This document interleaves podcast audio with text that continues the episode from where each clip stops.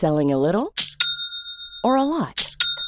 Shopify helps you do your thing however you cha-ching. Shopify is the global commerce platform that helps you sell at every stage of your business. From the launch your online shop stage to the first real life store stage, all the way to the did we just hit a million orders stage. Shopify is there to help you grow. Shopify helps you turn browsers into buyers with the internet's best converting checkout. 36% better on average compared to other leading commerce platforms because businesses that grow grow with Shopify. Get a $1 per month trial period at shopify.com/work. shopify.com/work. Quality sleep is essential. That's why the Sleep Number Smart Bed is designed for your ever-evolving sleep needs. Need a bed that's firmer or softer on either side? Helps you sleep at a comfortable temperature? Sleep Number Smart Beds let you individualize your comfort so you sleep better together. JD Power ranks Sleep Number number 1 in customer satisfaction with mattresses purchased in-store. And now, save 50% on the Sleep Number limited edition Smart Bed for a limited time. For JD Power 2023 award information, visit jdpower.com/awards. Only at a Sleep Number store or sleepnumber.com.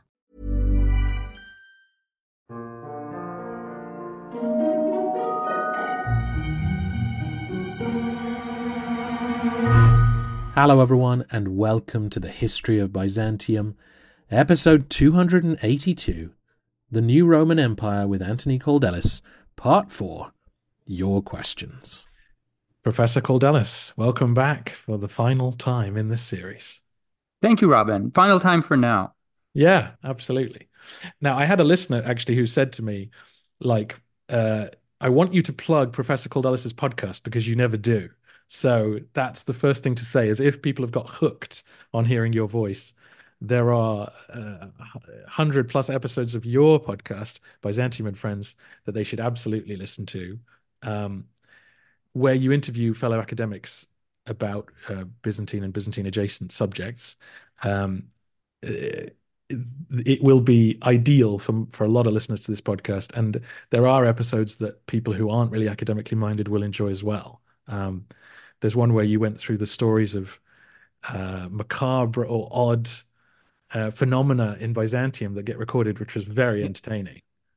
Yes. So thank you for mentioning the podcast. It's very different from yours, obviously. And there are some episodes where I speak very little. It depends on my guests. Some of my guests are talkers and some are more into conversation. so yeah. if they're talkers, I let them talk. That's fine.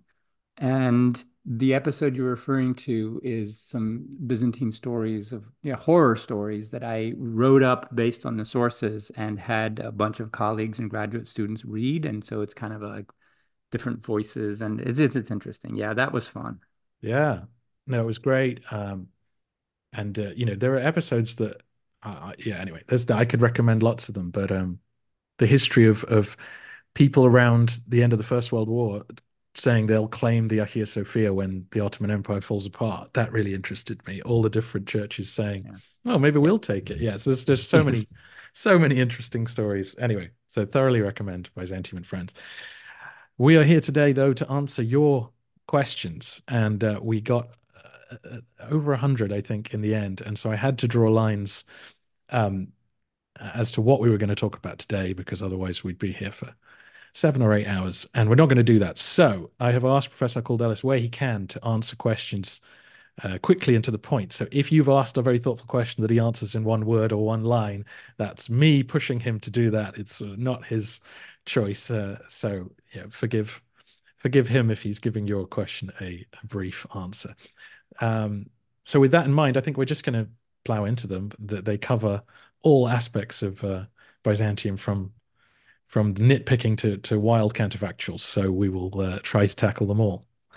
Uh, so the first couple of questions were kind of in direct response to things that we've talked about in the past three episodes. So uh, we might need some detail on these. So I haven't I haven't written down listeners' names who asked these because I've amalgamated some questions, but you know who you are. So question number one is how do we square the idea that emperors are all powerful um, as as in um, some of the chants and acclamations and rhetoric used about them, God's vice regent on earth, with the idea that they are ultimately accountable to the people and and are just an office holder who can be overthrown. what do we say to that? Yeah, so this is one of the more interesting dynamics of the culture. Um, and let me start by saying, first of all, that all pre-modern monarchies claim some sort of divine sanction or support. This is not unusual. We've made it unusual in the case of this particular one by focusing so um, you know intensely on the kinds of theories that developed around a relationship between the emperor and God. But it's not at all unusual. What's unusual in the case of the Roman imperial monarchy is this more populist conception of it as an office that is beholden to a constituency, and in this particular case, a national constituency of the Roman people. Um, and that is an unusual feature that is the product of the way in which this monarchy emerged from the ancient republic. In other words, the first monarchs were like Augustus and so forth were having to pretend that they were sort of keeping up appearances in the sense that they're still just office holders in a certain sense. The Senate kept approving all of these offices for Augustus for five years, and then for 10 years, and then for another five years, and so forth. And that created a bridge between the sort of populist ideology of the Republic that this is done for the Roman people uh, to the imperial monarchy, which retained that sense and it it's also part of the reason why it never developed a succession mechanism. Uh, we'll, there's a later question about that. Um, I understand, but um, that's what's unique about this. That it it had to juggle those two things, and from the very beginning, um, how does a monarch legitimate himself in terms that make it, you know, kind of more um, secure and and um, and um, kind of absolute, I use the word in quotation marks, than just whoever happens to have the support of the relevant constituencies on the ground or in the street or in the hippodrome or wherever. And so this is part of the fundamental dynamic. And, and let me just say that this doesn't mean that the culture was kind of unsynthesized in some kind of pathological way.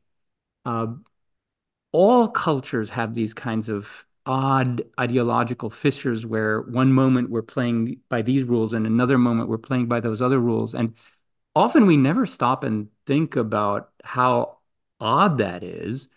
Uh, in American culture, for example, there's, I mean, just to talk about like basic ideas of American identity, there's like the idea of the the rebel who you know strikes out on his own is a rugged individual right and that's like very very american but there's also the idea of you know you play by the world by the rules you work hard you get ahead through the system the american dream you get your mortgage right? And these are both foundational ideas and if you put them next to each other you think wow these are completely different cultures. But they're not. They're part of the same one and it's everywhere in every culture you look. Look at early monastic culture in christianity. You've got this idea of you know um, extreme asceticism where you're denying the body and it's almost like it's almost prideful like you, you're doing more extreme things than the other guy. You stayed up on that column for more years than the previous guy. But at the same time it's a culture of humility and not drawing attention to yourself. And and look at just the life of saint anthony right? In the first text that we have of a, of a christian saint he's like trying to remove himself from the world and live in isolation and is drawing crowds around him all the time right? So again, the interesting kind of cultural analysis is the kind that identifies these uh, kind of let's just call them ideological tensions or contradictions and sees how everything plays out between them. And this tension is precisely one of the more interesting parts of the byzantine imperial monarchy. Yeah absolutely. Um, it's uh, it's one that goes on and on that, and I think um, that's what made your work so appealing to me in the first place. That you were exploring that idea instead of describing someone as, you know, a semi deity figure who then got overthrown and everyone just accepted it. And it's like okay that's odd. And then you just don't think about it. And right. yeah. Besides no one regarded the emperor as all powerful by the way. I mean this was it was he was a powerful you know political figure but i don't think that anyone ever thought that these emperors were anything more than just human beings. Yeah. Anyway. Absolutely. So uh, the next question um, is similarly picking you up on things you've said and wanting more. So uh, the listener says, I've heard um, you say two statements that sound quite similar to me, but one Professor Kaldellis disagreed with and the other one he agreed with. So, statement one um, the peasants probably didn't even notice their country was conquered by the Persians. And statement two is the vast majority of Christians had no opinion or no interest in the theological conflicts of the church. So the Arians, Monophysites, so on. Um, so one statement you disagreed with. the peasants did care and noticed that they'd been conquered by the Persians, but something you did agree with was that the the vast majority of people, let's say, um, were not necessarily as partisans of particular uh, Christian causes.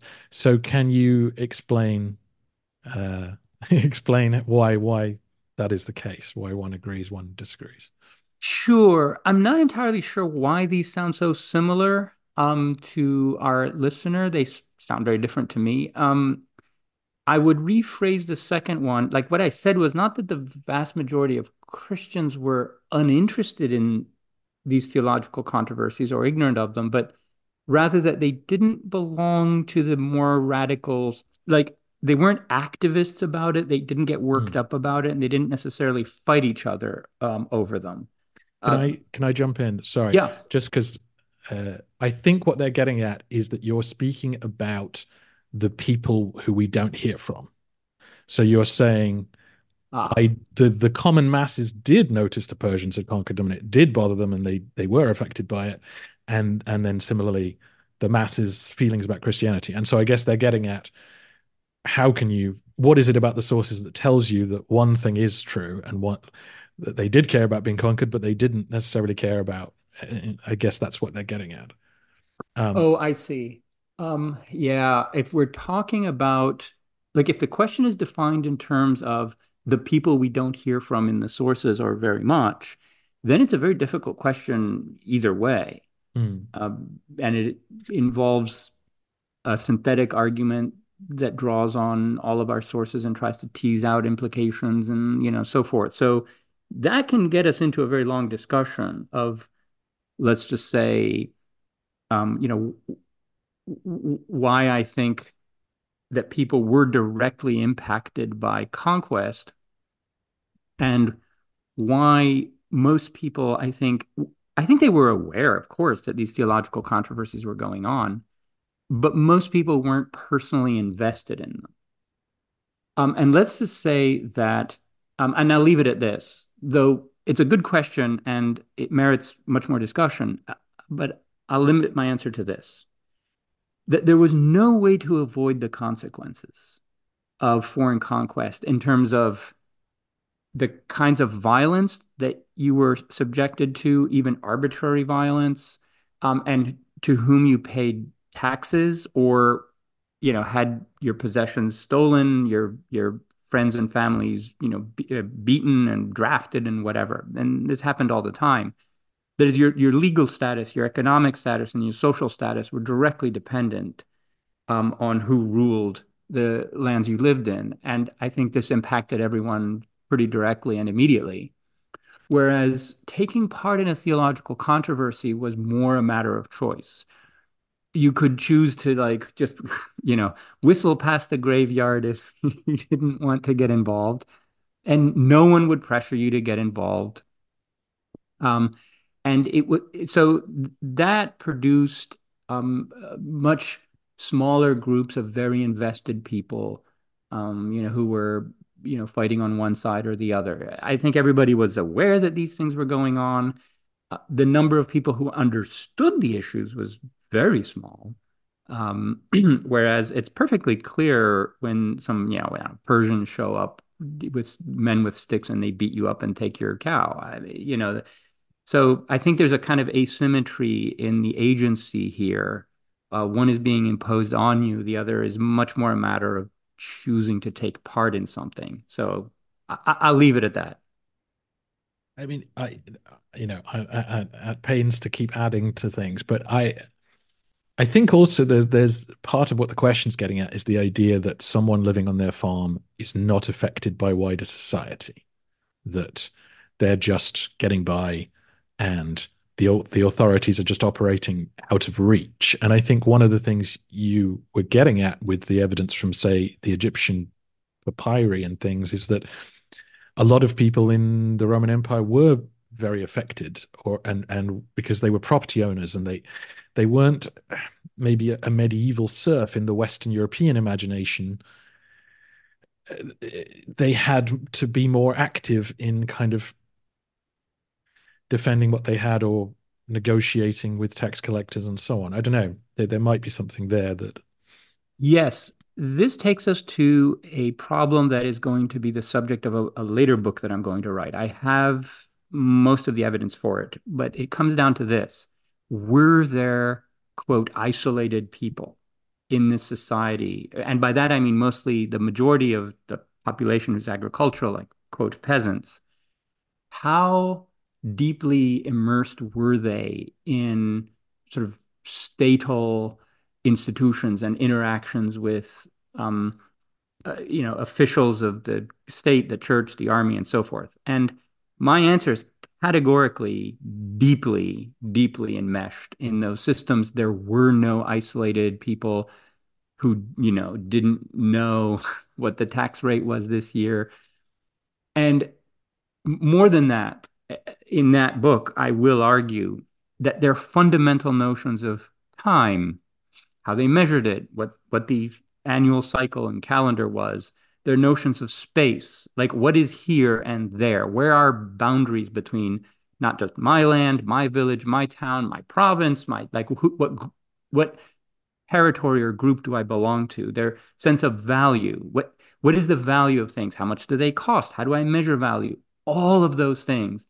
were impossible without the apparatus for for measuring, classifying, valuing that ultimately was linked to state um, procedures from taxes to the economy to coins to the army and so forth. They were deeply enmeshed in this. I don't believe there were any isolated peasants in the society. Mm. Well, again, I, not to lengthen this too much, but I think the listener's question then, and I, th- I think there's another question coming later, would be how much is that person on the farm affected by the theological controversies. Because w- one of the things you um, explain well in the book is that a lot of these controversies develop in a city around a bishop who is like a sort of local celebrity and thought leader. And so if someone in Antioch is making a big um, theological point that's getting everyone rattled, is someone in uh, Apamea, or I'm trying to remember my Syrian geography, you know, is someone in a town 50, 100 miles away hearing about that? Or are they hearing about that only later? And and is someone in the fields outside the town hearing about that? And I, I mean, it's obviously impossible to answer for every bit of the empire, but I guess that's what the question is kind of getting at. You can't avoid the Persians, but can you avoid theological discussion? I think it would be difficult to avoid hearing about them and hearing that they were happening, but it none of this compelled you to take part in it or be involved. So, yes, you knew that there were okay. So you knew that there were um you know fans of Michigan State who don't like the fans of University of Michigan or whatever, right? And Notre Dame versus Michigan or Ohio State versus Michigan. If you're one of them, then you're part of that story. If you're not, this affects you in that you hear some things every once in a while. Now, if a rampaging mob of hooligans burns your car after a game because their team lost, then it does affect you more mm-hmm. personally. But that's not going to happen to a person normally, statistically. And if it does, it'll be once in a lifetime that your car will be burned by hooligans out of control. And it's the same with a theological riot, let's say. I mean, yeah, you can get caught up in it. Probably not out in the fields and villages. This stuff doesn't, you know, get there. But of course they knew because they had local priests and their local priests learn from their bishop what the correct theology is and who the agents of Satan are, and they hear about it in the church. You know, and then they go home. Do they care? Eh, Well, we will. I think we're gonna. I think there's another question about local churches later on. So Yes. uh, yeah, very good. Um, so the next question is about the succession mechanism, um, which we just touched on. So uh, Diocletian, of course, tried to instigate uh, the tetrarchy, the idea that there'd be two emperors who would then hand off to their two junior emperors. Um, and so the question is, apart from Diocletian, did anyone else ever try to create a mechanism for succession? And and if they had, do you think it would have provided more stability for the empire? So this is a great question, and it requires that we unpack what we think of as the succession mechanism. So there is no succession mechanism. So Diocletian couldn't have tried to change it. Let me put it differently. Every emperor essentially reinvented the succession mechanism, both in how he came to power and also how he made provisions for the succession after him, if he did. So Diocletian had his me- mechanism, which was we, we focus on it because it was so unusual compared to the others and so ambitious in trying to um, you know, create a kind of stability to it, uh, and it failed. And then Constantine comes along and he appoints his sons as his successors. And Constantine recreates the tetrarchy just within his own family. And then those sons all kill each other and whatever, and that fails. So all of the mechanisms essentially fail, and they always have to be reinvented. If the question is, did other emperors try something so ambitious, or you know, it's like the long arm of the of the law. Can can an emperor reach into the future, right, and try to determine the succession, you know, one or two or three successions to come? Well, not really. You know, Manuel uh, the First Komnenos tried something with a Hungarian uh, prince. Uh, and, and, it was very unpopular because Romans don't accept non-Romans as emperors. Um, then there were some schemes in the Palaeologi tried every once in a while. In, in fact, in the late 14th century, there was this, they hatched this plan. There, so there were two factions of competing Palaeologi, and, and they hatched this plan that was mediated by Genoa or Venice, I don't know, one of the two as a kind of arbiter, that, that the succession would alternate in like among the between the two different branches of the Palaeologi. So, you know, father A, then father B, then son A, then son B. And so it didn't happen. Uh, but it was a, yeah, you occasionally get these kinds of ideas. Otherwise, um, the succession is ad hoc, always. Um, and as to whether a different mechanism would provide more stability, well, first of all, I would say there isn't a mechanism. So I don't, like, in a certain sense, any mechanism would have been more stable than no mechanism. But this is there's a very big caveat here, which is that what kind of stability are we talking about? Because this Roman polity is, in a certain sense, the most stable or one of the most stable in all of world history the person who sat on the throne was always vulnerable but the whole structure of the thing the government you know the institutions the framework for governance and so forth those were extremely stable.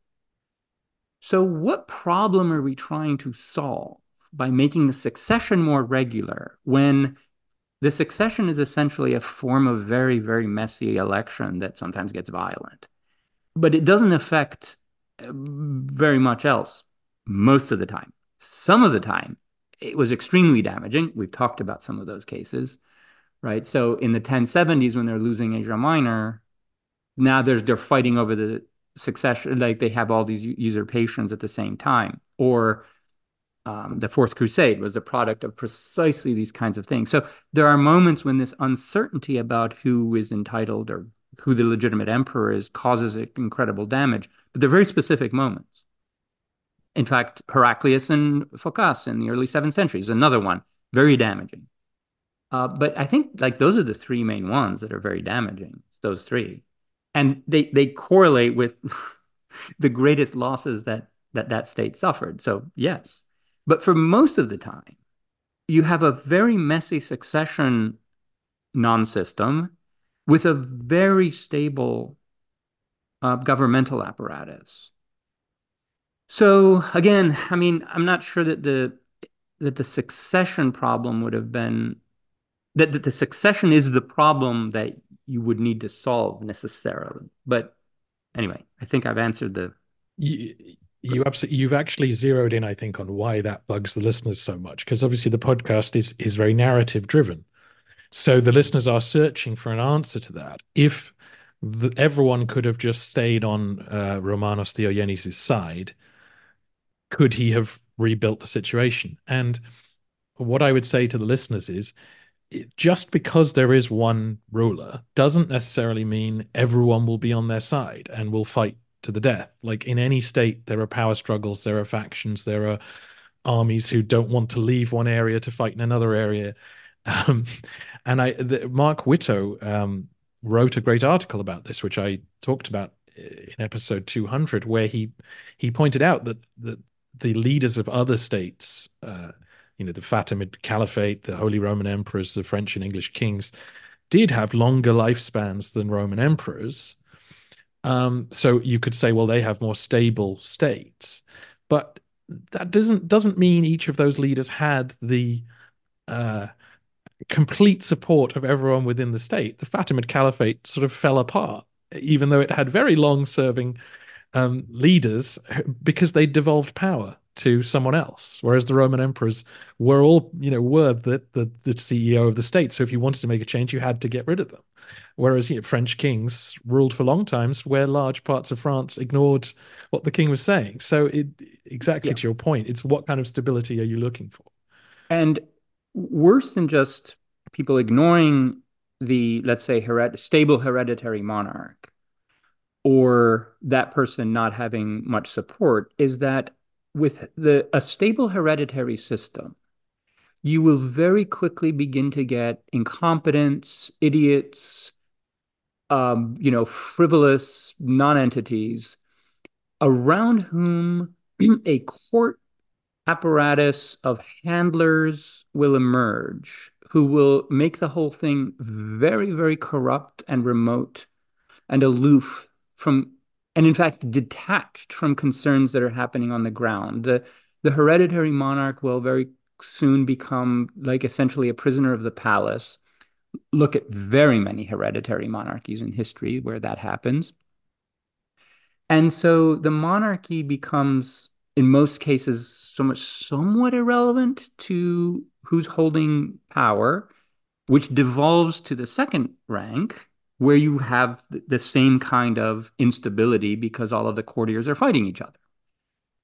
Whereas consider the fact that in Constantinople, you periodically get these new men who are very experienced. They've come up through the ranks often. They're from the provinces. They have actual skills at doing things. Otherwise, you're not easily just going to become the emperor in Constantinople just by being in the right place at the right time. I mean, it, can happen, like you know, Michael the Fourth or something, but um, usually you get very experienced, capable men who know what's going on on the ground. They're not detached. They're not easy to handle, and you have this extraordinary phenomenon of people like Nikephoros the First, Nicephorus the First, a financial official like, how many monarchies on that scale in world history do you know where the financial official became emperor and, in fact, implemented reforms that provided incredible, um, uh, you know, uh, assets for the state to survive and thrive for centuries to come? Nikephoros' reforms were really, really crucial. And so you look at him, he's a contemporary of Charlemagne on the one hand and Harun al Rashid on the other, were far more glamorous imperial, you know, figures and whatever, whatever. And their states at that time seemed poised to just sort of take the reins of the future and squeeze Byzantium between them. And yet what happens? Both of those empires collapse within a couple of generations, just fall into fragments. And you have this this thing in the middle that was put on new foundations by this financial official, and it for centuries to come, it just grows and grows and grows and, and becomes more and more prosperous. That would not happen in Japan or Capetian France or even the Abbasid Caliphate. It just wouldn't happen. So I mentioned earlier some of the drawbacks, but this is one of the advantages. Brilliant. Um, so the fact that the empire lasted so long leads to the next question, um, which is another um, evergreen listener question, I think, which is what is something that a Roman living under Augustus and a Roman living under Constantine the Eleventh would mutually identify with as belonging to both of them? So, in other words, what makes them both Roman? Yeah, so I had some trouble parsing the, that phrase mutually identify with as belonging to both. But anyway, I think we understand the the point. Like, what could if they were to um, uh, have a conversation and ask each other, "Hey, in what way are we similar?" Because there's some ways in which we're not. Um, uh, what would what would that be? And this is a very interesting question. I sometimes actually even think about these kinds of things. So we're talking about people who are 1500 years apart, right? And let's say one is from Rome and one is from New Rome, Constantinople. Now, the interesting thing is that the Roman under Augustus, especially from from Rome, is there's a very good chance that this person speaks Greek. Rome was the second largest city in terms of Greek population in the Mediterranean at the time, the first being Alexandria. Because Rome was full of Greek speakers. For example, this is why Paul's letter to Romans is, is written and sent in Greek. So, just to throw off modern kind of uh, intuitions and stereotypes, I'm going to assume that this Roman speaks Greek. I Augustus did too, for that matter. So, these people can actually have a conversation, and I think they could probably understand each other um, if the Roman from the 15th century has a little bit of education. Even a church education is enough. I think they would be able to communicate, which in itself is astonishing because I don't know that there are many people in the world who could communicate with someone from 1500 years ago in their spoken language. Uh, so I think that by itself would provide a great deal of sort of mutual understanding and that oh we kind of belong in the same you know roughly to the same kind of uh, group. Um, so um, first of all they would have the same name for the group they belong to romeos. Um, they would recognize that they have a, a monarch. Um, a greek speaker would presumably have understood Augustus as a Vasilevs. Um, the Roman emperors are called that very soon after Augustus, and that's just because of the sources we have. It's quite possible that, you know, by the end of Augustus's reign, he was being called that on the streets in the in the Greek East. Um, so they would have recognized that they both belonged to the polity of the Romans that had a Vasilevs or a monarch. It also would have had a senate. They could identify their senators by name. Um, the one lived in Rome, the other in New Rome. That would have been interesting to the one from Rome. Um, their monarch would have also been called Augustus, uh, which is a term that a 15th century Roman would have understood, either, both in its Latin form, Augustus, or in the Greek translation, Sevastos, which was still a court title um, in at that time. Um, and they would have also realized that they had a similar sense of the history of their group. In other words, they say, "Oh, I'm a Roman, you're a Roman. Are we the same kind of Romans?" Well, I don't know. When does your story start? Well, you know, the Trojans left from Troy and they went to Italy. Yeah, yeah, yeah. That's the same thing that our chronicles say too. Um, so you know, if he'd read Manasses or something, any any later, you know, East Roman chronicle would have had the same kind of beginning. And it's like, oh yeah, Aeneas and and and Romulus and and and yeah, and picks up from there. So they would have, um, they would have had that, um, and they would have also had a very similar kind of Roman pride. Um, both Romans at the time of Augustus and in the 15th century had were, you know, a, a great deal of pride in the Roman name, in what it meant to be Roman as being more more civilized um, than other people. And yeah, it's kind of ethnocentric and chauvinistic, but yet they would have had that. That's what makes you know people find that they belong to the same group and have it in common. They would, however, have differed in a great deal. I mean, and, Christianity would have been one of them. This would have taken some explaining. But of course, you could say, oh, well, the God I worship was actually born at your time um, during Augustus's reign. So I think that would have at least provided a kind of bridge that this is not a completely different world. Um, but anyway, there's a lot, and there are other things too. But I think that those things that I mentioned no other people in the world would have claimed any of those things. So they're very distinctive to this group. Yeah. It's interesting. As you're talking, I was thinking they would presumably have a very similar view of what was in and out, like civilization, barbarism. This is the yeah. way you, someone should be living. They would have agreed on. Um, maybe that's too generic for what the listener's asking, but that kind of value of living in a city or and and raising up education and things, you know, would have been absolutely yes. Yeah. Um, they had the same Greek education. If we're talking about educated elites, they would have been reading the same texts. These are the only people in the world who can say read Homer or have read Homer or know Greek. Um, so uh, that's also something that they have in common. So, speaking of Christians, our next section of questions are all about Christianity. Um, the first one, hopefully, is a quick answer because we talked about Christians living in Iraq, Mesopotamia. When Heraclius turns up, he meets, you know, Christian leaders. Were there any Zoroastrians living in the Roman Empire? Yes, but only in the. I mean, there could always have been groups and or individuals, you know, that is very difficult to track. Um, but in terms of recognizable groups, the last that I know of are in the fourth century, um, like in the areas around Cappadocia and such. And it's possible that these are sort of communities that are remnants of the old Achaemenid Empire, like way back before Alexander. Right. Uh, you know, Cappadocia is a kind of very mixed area for a while. It becomes much more homogenized as East Roman history moves forward. But yeah, there are some references to them, but only in the very beginning, unless I'm sort of missing something. I mean, so the Khurramites who enter in the ninth century, um, so these are refugees from um, some rebel wars against the um, Abbasids.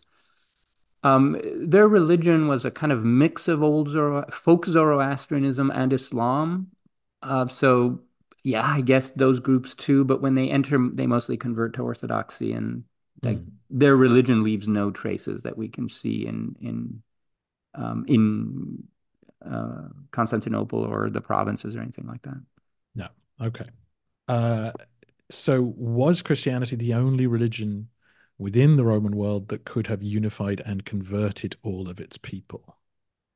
Wait, Christianity unified it, the people now?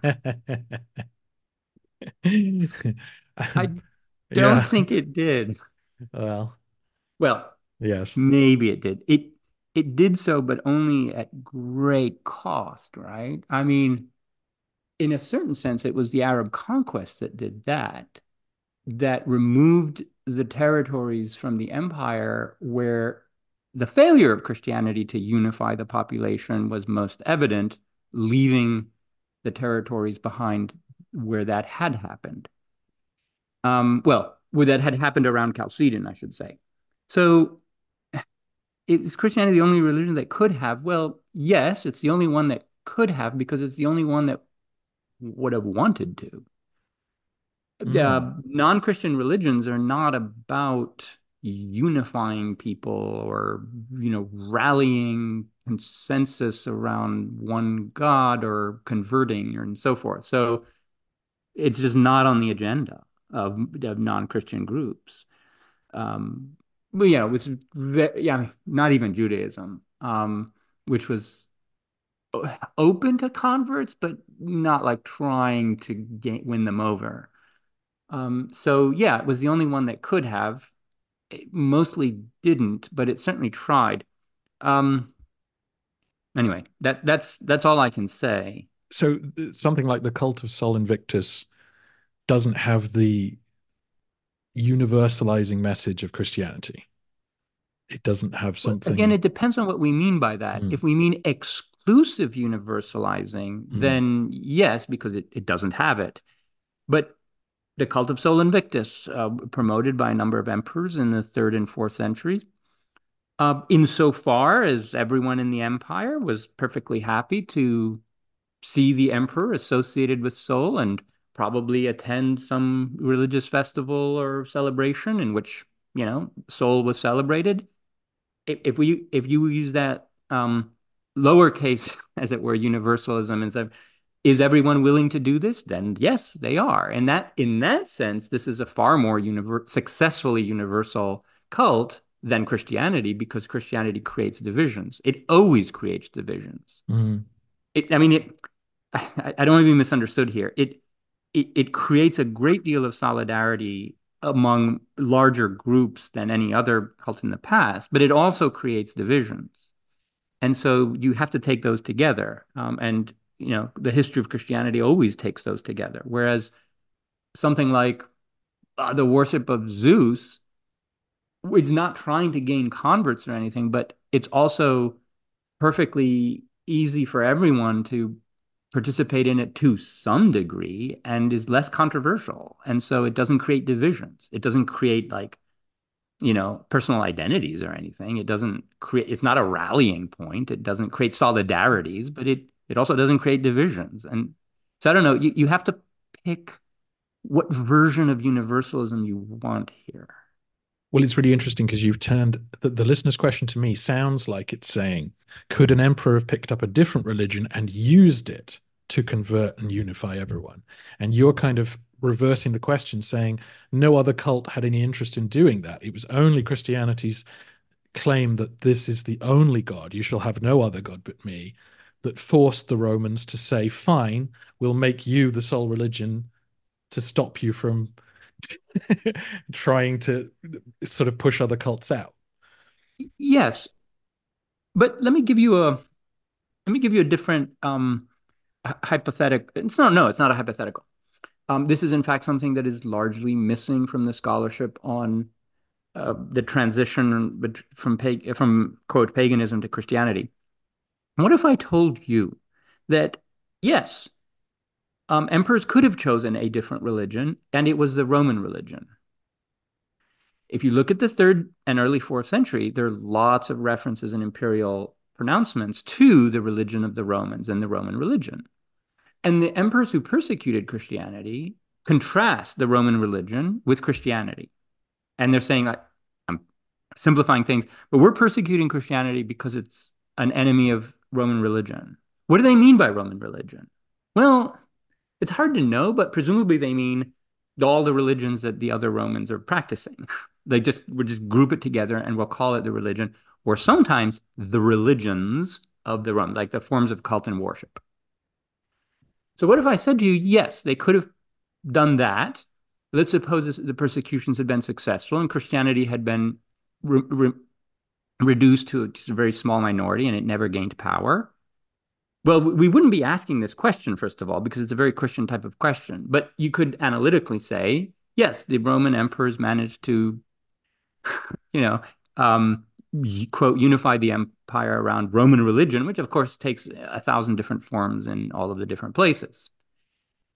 And here's another twist. I could say to you that, yes, in fact, the Roman emperors did manage to successfully impose Roman religion on everybody. It's just that by the time they did that, it was Christianity. Mm. In other words, the same way that in the third century, like the, the quote persecutors are claiming to be defending or promoting Roman religion, you know, like Constantine and his heirs are doing the same thing.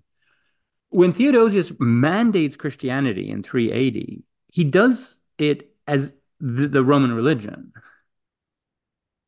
Like he yeah. says, this is the religion that St. Peter gave to the Romans. Hmm. And you start finding texts after that which just call it the religion of the Romans, i.e., Christianity. So they did. I mean, anyway, sorry. I'm just I'm kind of messing with your audience here. Yeah, no, I mean that's that's why they need to read the book. Um, okay, well, this is uh, this episode is already becoming a problem because I'm finding your answers very interesting and responding to them, which is lengthening the answers to every question. Uh, so this is the same topic. How did Christianity displace the the Roman religion, the traditional paganism of the Romans, so quickly? Why was there not more pushback from particular groups or from a usurping general? So, uh, someone who would stand up and say, I'm going to overthrow you in the name of the following 17 cults that I'm standing up for. Well, there was, right? I mean, that's what Julian was. Yeah. And Christianity did not displace Roman religion so quickly. It took five centuries, essentially. I mean, you know, if you start from the crucifixion, let's put it in the 30s, to the point where non-Christians are a significant minority, but but but a minority nonetheless, like around 500. I mean, you still have campaigns of mass conversions going on in Asia Minor in the mid sixth century. You still have pagan officials, all in Justinian's administration. He's trying to, you know, ferret them out. And so that is what 470 years. Let's say it's 500 years. 500 years is not quickly. It takes a long time, right? Um, even in the early fifth century, where after a century of Christian emperors, we're still probably talking about 50 50. Uh, so I think the question should be like, why does it take so long? um, especially when after Constantine, it enjoys all of the advantages of imperial support. Like there were so many incentives to to join up, especially at the higher ranks. And once once the higher ranks go, then you know everybody further down um, normally tends to follow. And why would they do that? Well, because one of the drivers of conversion, especially after Constantine, is just simply success. In other words, why are you attached to one religion rather than another? Well, because presumably worshiping those gods, you know, brings you the kinds of benefits or stability, or you don't want to disturb the order of things by offending the gods, and then suddenly barbarians will show up, there'll be droughts, there'll be plagues, whatever, whatever, right?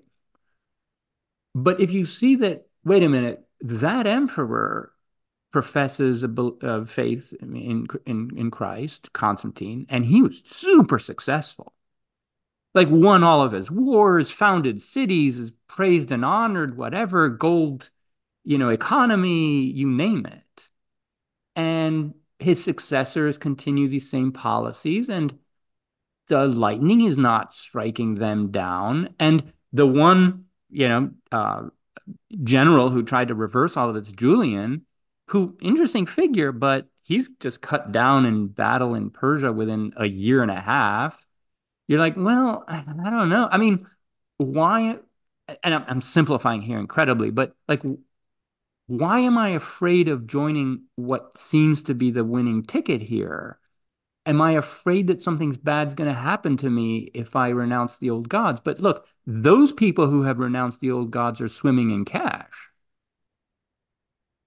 So, and like, there's a we've had a, a century now of a track record where, well, the sky isn't falling on these Christians. Okay, like it began in the fifth century, but but but, but by then the tide had turned. Um, so I'm simplifying, but I think that's kind of how the conversion seems to happen after that. A lot of incentives for conversion. And if you start to wonder why you're not converting, eh, other than just tradition, it's kind of hard to find a reason in that context. Yeah. And I think in your answer as well, when you talk about the survival of so many pagans, you're kind of giving away uh, that lots of for lots of people they didn't have to change much.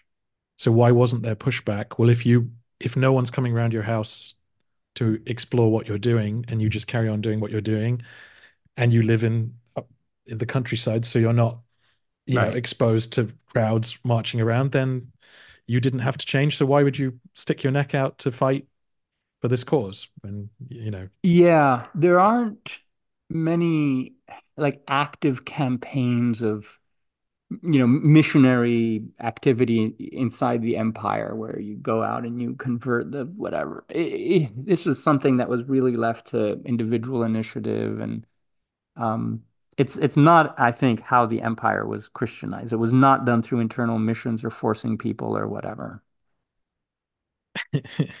i'm just looking at the next next question and realizing how how vast a question it is um, was Christianity a net positive for the empire? And uh, the listener has provided some extra detail, which again we've already kind of questioned. but you know, was there advantages to following a single religion, e.g., greater cohesion of the population, mm, uh, versus the disadvantages, which is that it didn't provide greater cohesion for the population, basically. Um, and again, would would a different religion have, you know, uh, polytheistic pagan practices have have had more advantages? This is a massive question. It is. Um, I, I, think we can reduce it to a few key points here, and it always depends on, of course, advantages for what. Um, like, what are you trying to accomplish here? Is it a net positive? How do you measure that? So, uh, yeah, I'm willing to um, to concede that there are some.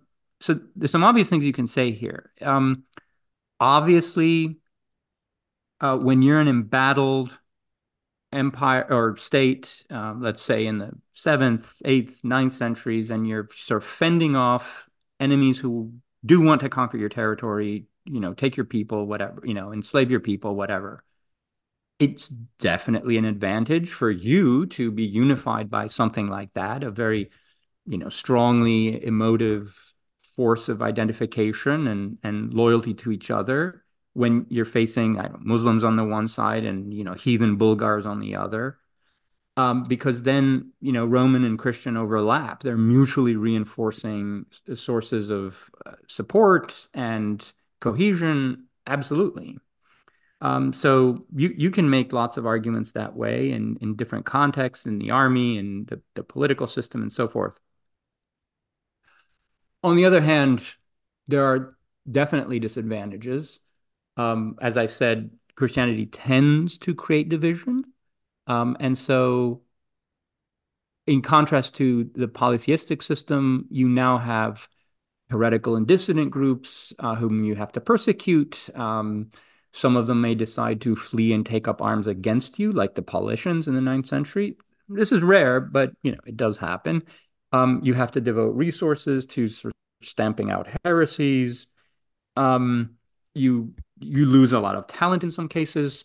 Um, so you know it's it's both unifying and divisive in different ways.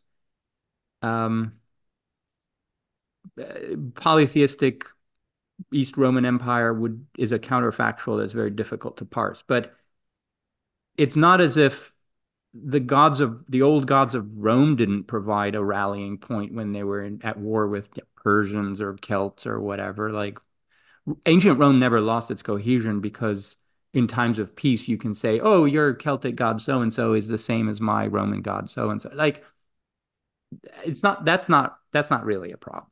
Um anyway, again, it depends on the context and on what you're trying to accomplish. Um, I think you know um uh Tom Holland's recent book Pax, you know, like one of the arguments he makes is that the Roman emperors, by moving out of Rome and, you know, like Hadrian touring the provinces, end up on some level feeling like we need some unifying Romanness that everyone can sign up to. And does Christianity provide that in a way? Do you do you see that? Because that's sort of in the listener's question. That again, that did the state need something that would apply to everyone to keep the state I together? don't I don't know if like in a, just in a purely sort of abstract sense, um, like seeing it as a detached scholar that, that that would have been necessary. But I do think that Constantine was thinking something like that. Hmm. Um, and Constantine's idea, if you if you read all of the texts that he issued and are, that are associated with him, it's not so much that he, his main idea was not so much Christianity specifically, though it was for him, but the way he presents it is like good religion. Like he had a distinction between good religion and bad religion. The good religion happened to be Christianity, but there were so, so almost like some independent criteria for what that was. And um, you, you can find some of them in like Lactantius, the Divine Institute. This is a professor of Latin who wrote a uh, kind of quasi theological work, the Divine Institutes, which he later ded- dedicated to Constantine when he was still in the East. So sorry, in the West, and um, and it has this kind of idea too that there's this good religion that there are good and bad religious practices, and that Rome should be associated with the good ones. And and Lactantius creates this model for a Christian Roman synthesis. And it, there's good reason to think that Constantine was like on board with that. In other words, that he saw good religion as something that supports the empire specific. Um, which is in part why when when Christianity is fully identified with the imperial order in in in the empire, Christian writers gradually you can see this during the fourth century, they gradually narrow like they start with this very kind of let's say ecumenical vision of christianity spreading to all the nations and the indians and the whatever whatever. And especially like after adrianople they're like very romanocentric and and are kind of hostile to barbarians even when those barbarians are christian. Um, so there there does uh, an alignment does happen there. But anyway this is it this can take us far from the question that even the listener asked. Yeah. Well, another big question. Uh, Did Christianity improve the morality of the Roman people? Again, the listeners provided some context for this question in saying um, outlawing sort of blood sports, gladiator, gladiators, um, certain kinds of executions, giving more to the poor, uh, you know, versus mm, burning heretics or uh, blinding people. Uh, that's sort of where their their mind is. Yes, and actually, it's a very interesting question, and I know that most scholars will sort of tend to scoff at this kind of thing, especially when we hear the word morality. We've been trained to like you know roll our eyes and whatever, but I actually will take this seriously because I do. Um, and first of all, let's burning heretics. This was so rare that I would not I would not even put it in the ledger. Um, in in in the East, in medieval Western Europe or modern Europe, that's a whole other thing. But we're not talking about them. So, um, and besides, um, how should I put this? Any actions taken by the state against heretics or blinding rebels and things like that are done by the state and I wouldn't want to um, assess sort of the, let's say a broad Christian impact on sort of popular morality by things that emperors and generals did, which are not reflective of like the anyway, whatever. I think the, the point is is clear. Um, and I think about it like this way. So yes, obviously ancient Romans are if you look at them in some contexts, like cheering on death matches in the arena or throwing condemned criminals to be torn apart by wild animals and cheering and enjoying it and treating it as entertainment, you, you think, ah, oh, like this. Anyway, and I sometimes think to myself, if I were to meet and spend like a few days with these people, let's say someone from the 10th century, average Roman from the 10th century, average Roman from the time of Caesar, would I be significantly more appalled at the kinds of things that the latter, the one under Caesar, would would just find normal or entertaining or fun or whatever? I think yes. I think so. Like if I if if I had to make a choice, like who marries my daughter, for example, who's a better person to like a decent human being on a basic level when it comes to things like this? It it, it would have to be the the the later Byzantine one. It just would. Um, is that a reflection of your Christianized morality, though, lining up better with that 10th century Byzantine? Yes, it would have to be.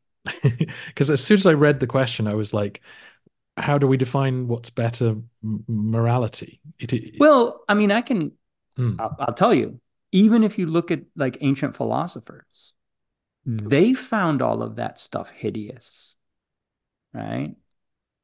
Now, maybe they didn't have the inclination or the power to do anything about it, but they did. Um, and so do I. And so I'll I'll take them over the people in the arena. Uh, but in the 10th century, we just don't have the arena. Like that's not a that's not a spectacle. Now they did other things that are problematic, like the parades of infamy and things like this, where people you know, average people did participate in here. I'm not saying they're right, uh, but definitely some of the um, um, you know m- more horrid excesses of ancient culture um, were abolished. That's maybe that's not much. Maybe that's not too much. Their armies committed atrocities in both periods. The uh, the political culture was potentially always violent. So it's not much, but it's something. And I wouldn't, right? Like, even if we're talking about like at least a rhetorical commitment to compassion and charity to the poor and and th- there's another question about this so we'll get to that but i i think even on that score the average morality um, of later east romans are is better Fair enough.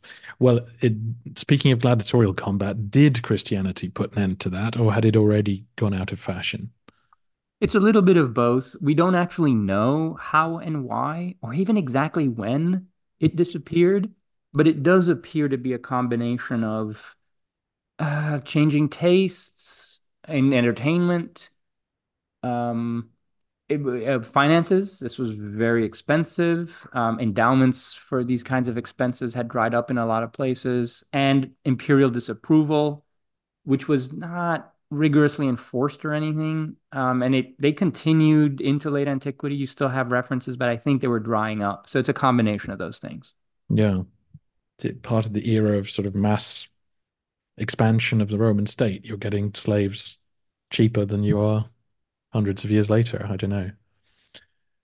Yeah, well, gladiatorial combat is a is is not. Um, I wouldn't put it squarely under the sort of slave occupation rubric, even in the early Roman Empire. Um, mm. n- not all gladiators were slaves. Um, some regarded themselves as celebrities. Um, in fact, there are even people like free people who volunteered, like they, I don't know, some sort of fight club. I don't know. um, but uh, yeah. There was a real craze for these things, even in the East, even in the Greek East. It was like uh, it was part of what we might call Romanization. It's- it's- Mm. yeah. Um, so going back to uh, charity and, and positive things, uh, with its hospitals, orphanages, and grain dole, would you consider the new Roman Empire the first welfare state in history? In a certain sense, yes. Uh, Mm. obviously, the it didn't have the infrastructure of a welfare state, and I mean proto welfare state, perhaps. There were specific groups that were um, helped, uh, advantaged by these institutions. Not like there wasn't like a commitment that everybody gets, you know, like we we start at the bottom, we have a safety net, things like that. No, that didn't exist. There's, there's specific institutions that target specific um, disadvantaged groups um, in this way. But even that is significant, right? It's it's not something that ancient states did. And the hospitals were impressive. Um, the orphanage in Constantinople was a major institution. And then there's all of these others, leprosaria and homes for old people and and all the and the monasteries also, many of them perform these kinds of functions as part of their charitable mission.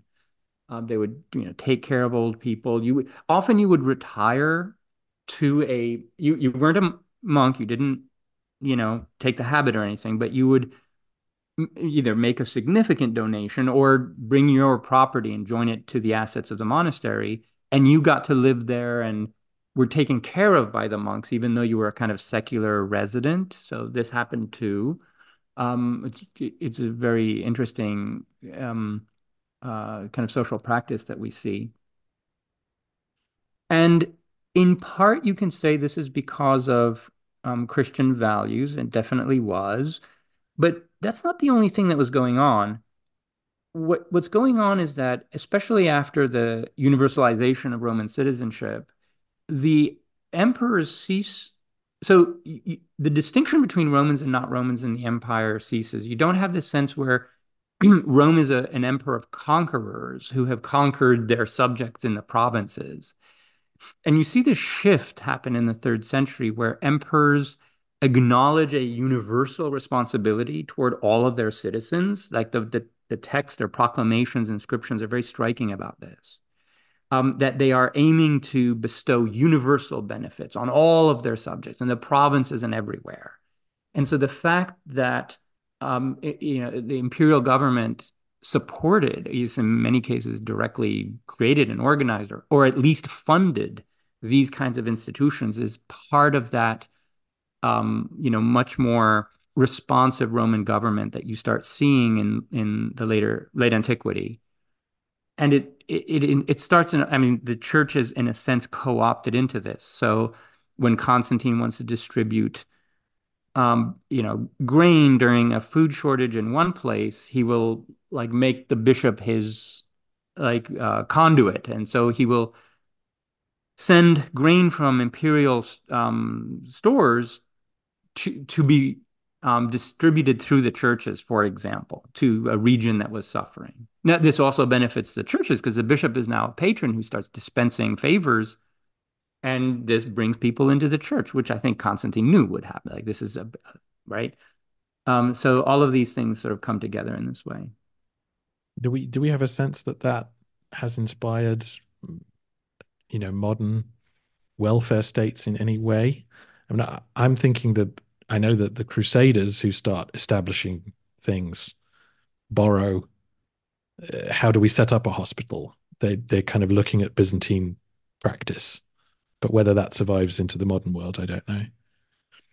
Not really into the modern world because by the time Western societies became even remotely interested in doing things like this, there was no East Roman state to look at. None of these institutions really survived. There were some equivalents in Ottoman Empire, in uh, sorry, Muslim society, including the Ottoman Empire. Um, but I don't know if those were models. Now, uh, Tim Miller, who wrote the, the book on the hospital in the Byzantine, the, the birth of the hospital in the Byzantine Empire, he does suggest that specifically for hospitals, that is, as places where professional medical care is provided to patients rather than say them being hospices where you just go and are tended to made comfortable before you die right? Um, that that institution it survived until the end of of, of uh, you know Roman Constantinople it did um, and was imitated in um, Renaissance Italy and early you know modern European states. And and he claims to have found some connections. Uh, if you look at the end of his book he talks about that I'm not an expert on that aspect, uh, so I can't speak to that with um, sort of confidence. But it's possible that there are some connections there. Yes. Very good. Final question on Christianity: Was the Byzantine countryside covered in churches at any point, uh, like say England is today, or you know medieval England was? Um, I mean, I don't have a mental picture of the density of churches in medieval England, so I can't compare it to that. But the the Byzantine countryside, yes, eventually, um, much later than you might think, but by the ninth or tenth century, yes, there would have been uh, churches in very many places. I think we find their remains. Yeah, they're pretty dense. I think they're right. dense now. Someone might say they're not, but yeah. No, I think it's partly because obviously you can't find many in Turkey that this question partly has come up that um or you know not many standing let's say. Oh standing. Well yeah but we don't measure the density by standing no no of course. Yeah I, I did so a long long time ago. I i did this on my island uh, lesbos and i i did it for about three-fifths of the island's surface. This is a pretty big island and I was struck by just how many I found that were sort of quote early Christian that goes into like, you know, middle Byzantine times, but not all the way to the end. You know, after the uh, 11th century, start getting different forms. But like from 400 to 900, there were a lot. I was impressed. Very good. So, our next uh, three questions are on tax and the economy. Um, can you describe how the Byzantine tax system worked for an average village household? No. Moving um, on. Yeah. yes. I mean, you know, you had to pay taxes. Now, there were there were so many different forms of taxation that it, it's I think it's impossible to talk about the average village household. Now, what we can do is sort of list all of the different types of taxes that they might have been paying. Uh, so, for example, just very, very broadly speaking, you did not pay an income tax like today because no state apparatus is in the business of knowing people's income at that time. There's just no way to track that. So taxes were assessed based on the amount of land that you had and sometimes um, adjusted for the quality of that land. And there were taxes on like a, a, a head tax or a hearth tax or whatever. Like the household has a flat, a fixed sum that you pay, or it goes by the number of people, the number of slaves, or the number of animals, or farm animals, whatever. I mean, it, these things vary. Then, on top of that, you've got all kinds of other things like um, uh, labor, uh, at corvées, like you have to maintain this stretch of the road, or that bridge, or that fort, or or you know do some kind of other kinds of labor for a state warehouse in the vicinity or something like that, or um, to provide a recruit. Um, so the cost of a recruit is divvied up among a group of families. Anyway, and you can either provide a recruit from your your people or or pay the equivalent fraction of a cost or whatever. Now, not everyone paid all of those things, right? So the idea is that these are um, allocated in a way that they sort of balance out so that, you know, if you live next to a road, you're in charge with maintaining the road, but you don't have to do the recruit. You don't have to provide the recruit cost or whatever. Uh, so yeah, it was it was a very complicated system. Uh, there were lots, and then you have all kinds of fees and and trade taxes, and like if you want to do things like trade or whatever. So they, you know, they all knew what they had to pay, and it we we don't know exactly how it worked. We don't know exactly what the tax rates were. Um, probably they amounted to a third of your production, like it, it, the equivalent of you know the third of your income, as it were. But if the land wasn't yours, if you were renting it, then you probably had rent on top of that. So it was, yeah, complicated. no, but that's helpful. I mean, you know, that gives people a, a start. They can go and find out more for themselves. I mean, so did this taxation system change radically across the life of the empire, or was was it always roughly based on those principles?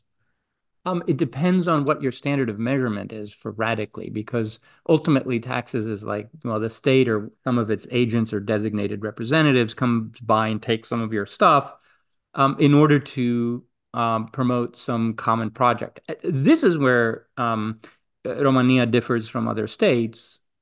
I mean, in the the common understanding of what taxes were for uh, but that's a different question. But but it's the most important one, and I think it's why people paid taxes uh, without much resistance. In fact, there's very very little tax resistance um, in throughout the history of the state. But the specifics about uh, the names of the taxes, no, they keep changing.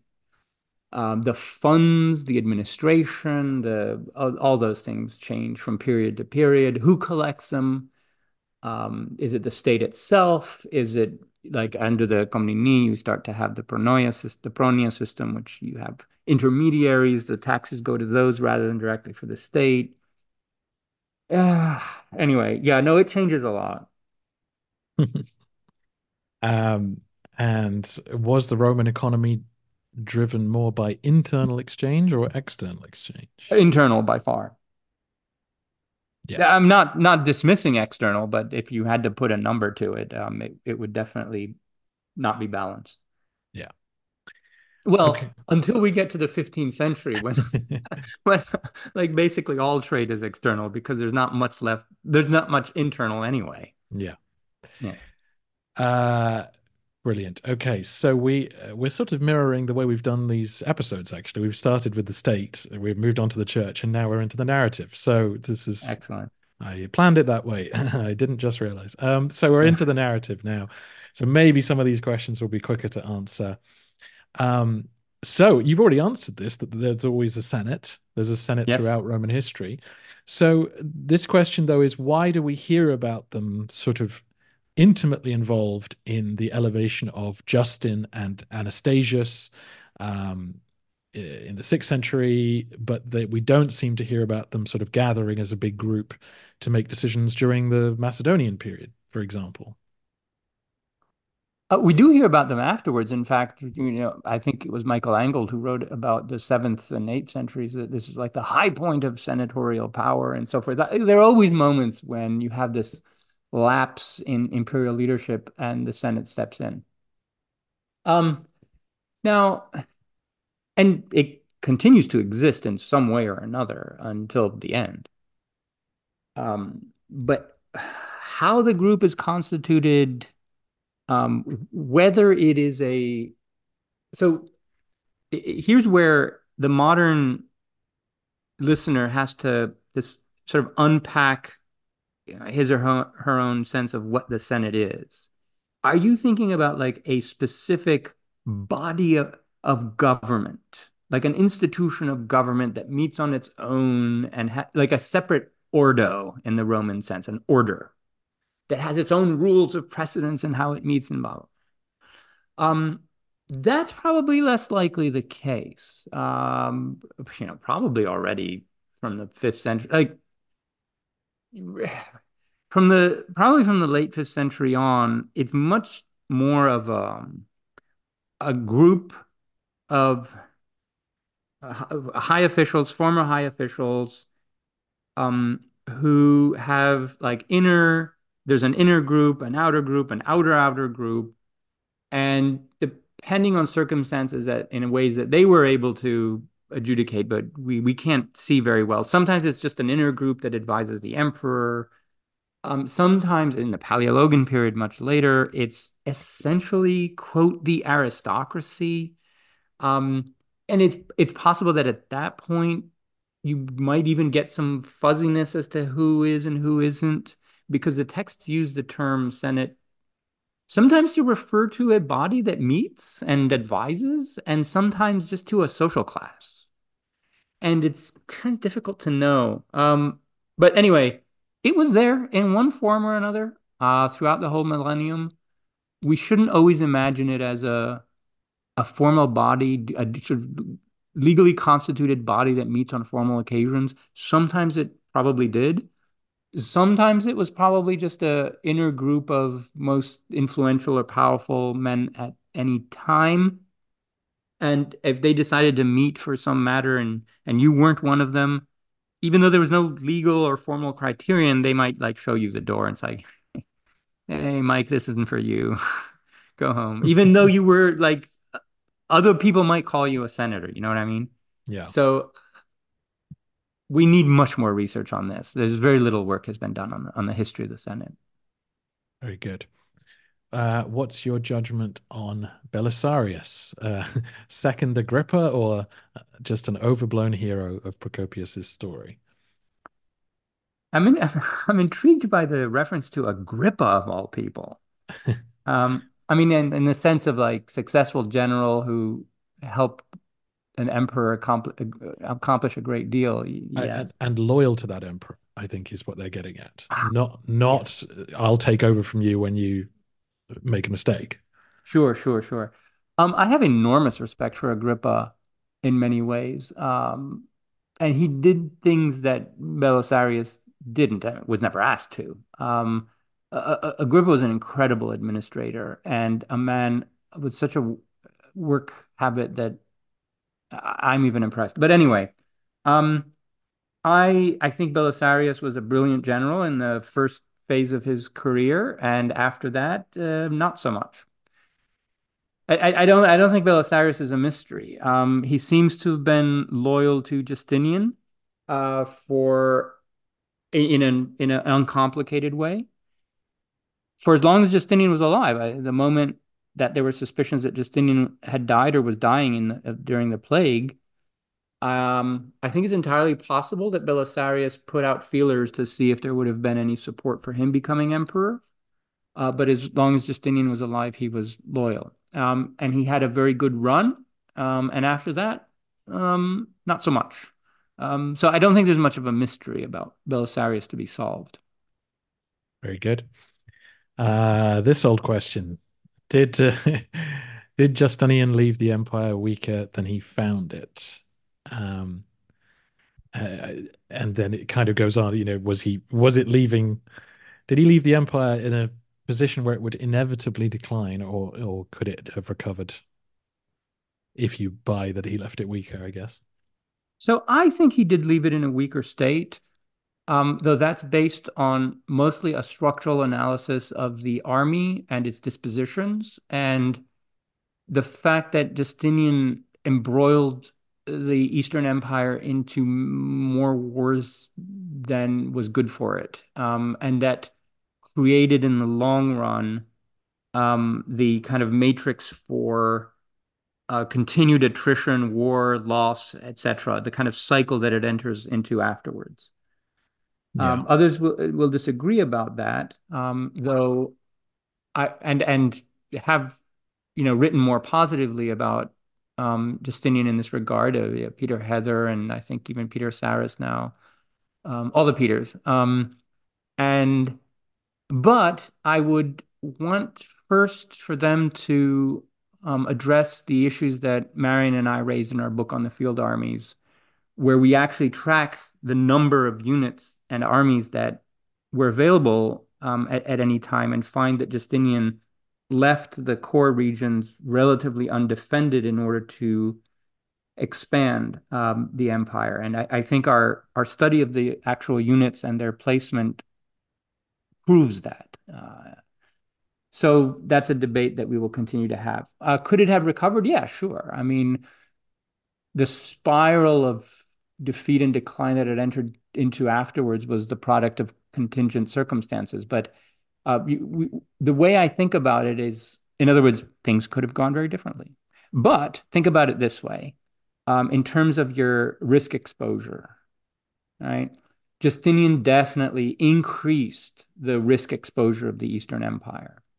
And so, yeah, things could have gone differently, but they didn't. Um, and he, you know, he he he left it in a, a situation where the odds of something happening weren't, you know, one percent, but ten percent. And ten percent is small, but it's still ten percent. And um, if you compound that over all of the, the fronts that he had opened, the possibilities for recurrence of the plague, for droughts, for whatever, whatever, your risk increases significantly. And as human beings, we're terrible at assessing risk. Um, but if you think about it that way, so with with some sort of clarity, I, I think you it's it's clear to me at least that Justinian increased its risk exposure. Very good well, one of his successors who was trying to deal with the situation was Maurice or Mauricius. Um, what's your assessment of him as an emperor? Um, the listeners made a comparison to Nicephorus Phocas. Was he, was Maurice uh, just an excellent general but not a good emperor? I'm not aware of Maurice's military record I mean, I, I, know I, I know everything that we know about his record, but I don't know that there's anything in there that would suggest a comparison to Nikiforos Phocas. Mm. So I wouldn't put it like that. He he did have military experience. That's all I'll say. Uh, it was it was neither like particularly good nor nor bad. Um, he was a fairly competent um, emperor. I think that he needs to be understood primarily as an administrator and specifically as an administrator who was trying to impose austerity, um, in particular on the armies, at a time when um, resources were like revenue was declining, and because of the emperor have the empire because of Justinian, the empire now has problems in Spain, in North Africa, in Italy, in the Balkans, and in the East. And with fewer resources, he's trying to kind of juggle the pieces and keep it all together. And he's having to make cutbacks. And those cutbacks hurt him This is in part why the re rebellion happens that leads to his downfall, which is catastrophic consequences uh, ultimately. Um, but emperors, uh, you know, um, leadership that imposes austerity for long periods of time are never popular. I, I will point your listeners to what's happening in, in the UK right now. Um, you know, at some point, people are going to dislike you for it. And the people of Constantinople disliked him enough that when the when the executioner came, it didn't really stand up for him. So, yeah, you know, also he spent too much on his family. There were some vanity projects. That doesn't look good too when you're trying to cut back.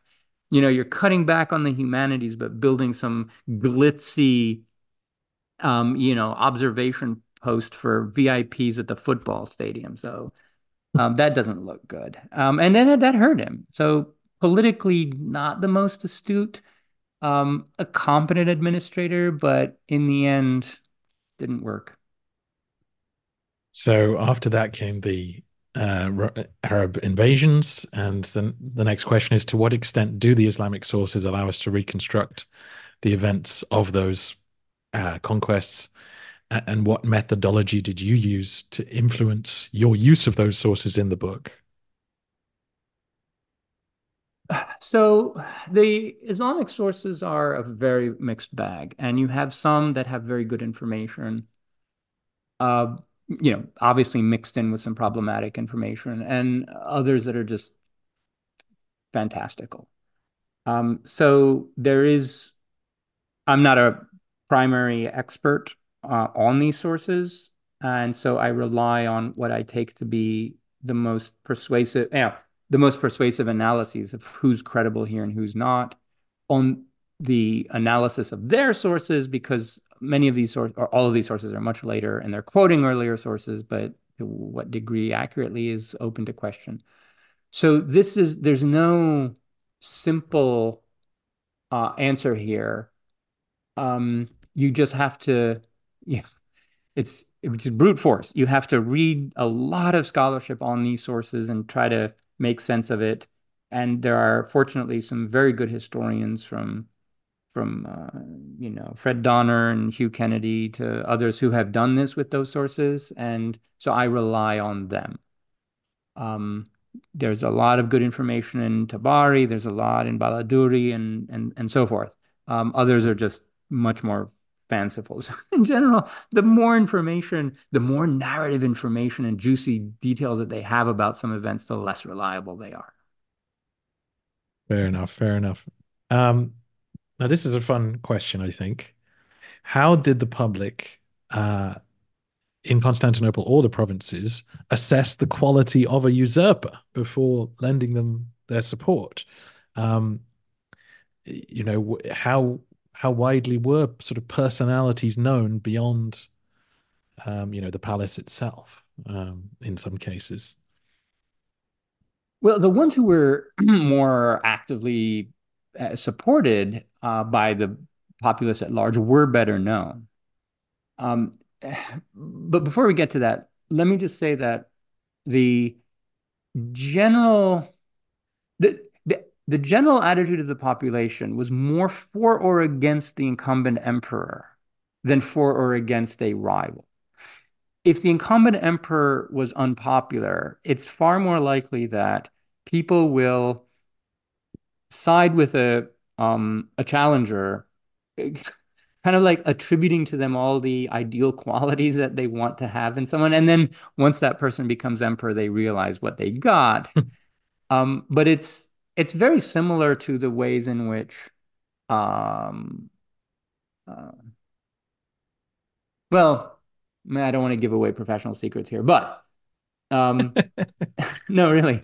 Like it, so consider the following situation. There's a department that wants to hire a faculty member and there's someone who is on the staff um, in that department for a year or two uh, who's in a, a a uh, contingent position and they're applying for the permanent job. And then you have some outsiders who are applying for the permanent job. So being the insider is often assumed to be like uh, an advantage, but not necessarily. I have seen very many cases where you're now a known quantity. That is, your advantages and your disadvantages are known. And you might be pretty good at what you do, but you lack the mystique of potentially being able to do everything that the department wants. Whereas when you look at an outside candidate whom you don't know in person, you look at the CV, they tend to look much more impressive. Um, and then the more you get to know them, you realize they're just human beings with advantages and disadvantages. And I suspect that this happens a lot in, in this context, where if you're very, uh, you know, turned off by the existing regime, you will tend to imagine that the, you know, shinier new thing that's that's making itself known in the political sphere will solve all of your problems. And so you'll give it your support because it's, you know, making a lot of noise and doing exciting things. Um, so that that it tends to happen in, in politics too, even electoral politics and in democracies as well. So for the most part, unless a challenger has like a really established reputation, like Nikiforos Fokas we mentioned earlier, who was an absolute known quanti- quantity uh, for many triumphs in the capital um, and you know as a general in the east and so forth they knew what they were getting. They also knew what they were losing when he was killed and nobody stood up for him because he turned out to be not not not not so astute as a, pol- a politician. Um, did they know what they were getting with Tzimiskes? Probably much less so, but they got someone better than they probably thought they were. Um, so I think that's the dynamic. But a lot of people were known in advance um, without having that kind of name recognition.